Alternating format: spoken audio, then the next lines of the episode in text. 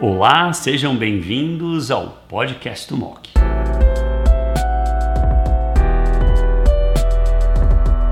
Olá a todos, hoje nós vamos falar da recente aprovação de trastuzumab deruxtecano para o tratamento do câncer gástrico avançado HER2 positivo.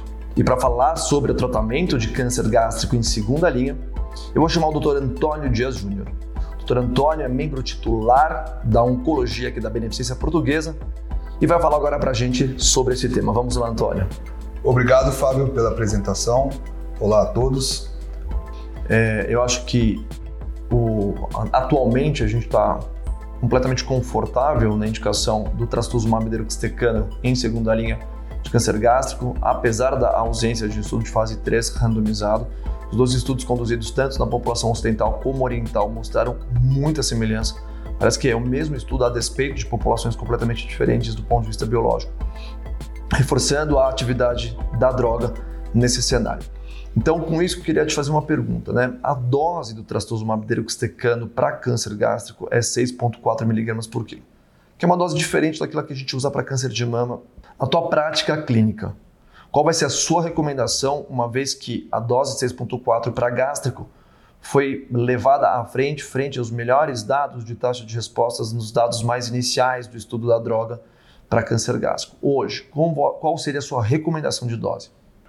Como a aprovação e o estudo foi feito com a dose de 6,4 miligramas, eu começaria com 6,4, mas com um limiar muito baixo aí para reduzir conforme a toxicidade do paciente. Eu acho que eu ficaria muito tranquilo em oferecer para esse paciente 5,4 miligramas. Acho que não tem por que ser diferente, né? Como você comentou, no cenário de câncer de mama. Então, acho que não tem por que ser diferente. Então, eu, eu reduziria a dose com muita tranquilidade, que é até a, a recomendação, né? Em, determin, em, determinado efeito colateral, você abaixar para 5,4. Oh, perfeito. Acho que é, eu compartilho com você da mesma é, é, opinião e acho que essa deve ser a mensagem que a gente deve levar à frente em relação à dose para que a gente tenha os melhores resultados. É câncer gástrico, né? Câncer de mama, né? para que a gente tenha os melhores resultados para uma doença tão desafiadora, a gente tem que seguir a recomendação de dose dos estudos.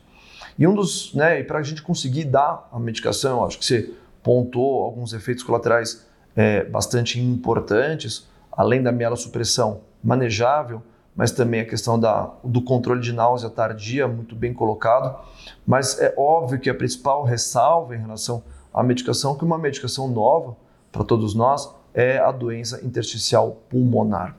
É, nos estudos não há nenhuma recomendação formal para os pacientes como a gente deve proceder à investigação. Antônio, qual seria a sua recomendação do ponto de vista prático para que a gente evite toxicidades mais graves para esses pacientes?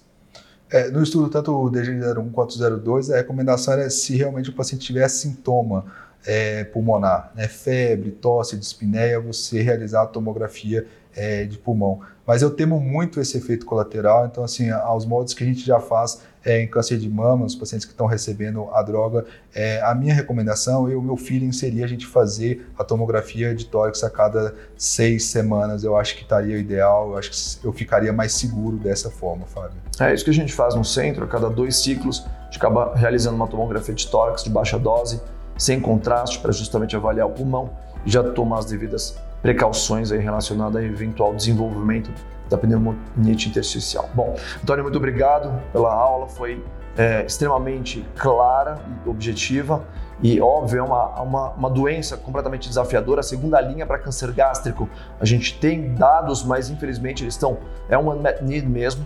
Mas para a doença HER2 positiva, a gente aí tem remédio novo e bom para este cenário. Agradecer a todos a participação desse mais um vídeo mock. Muito obrigado.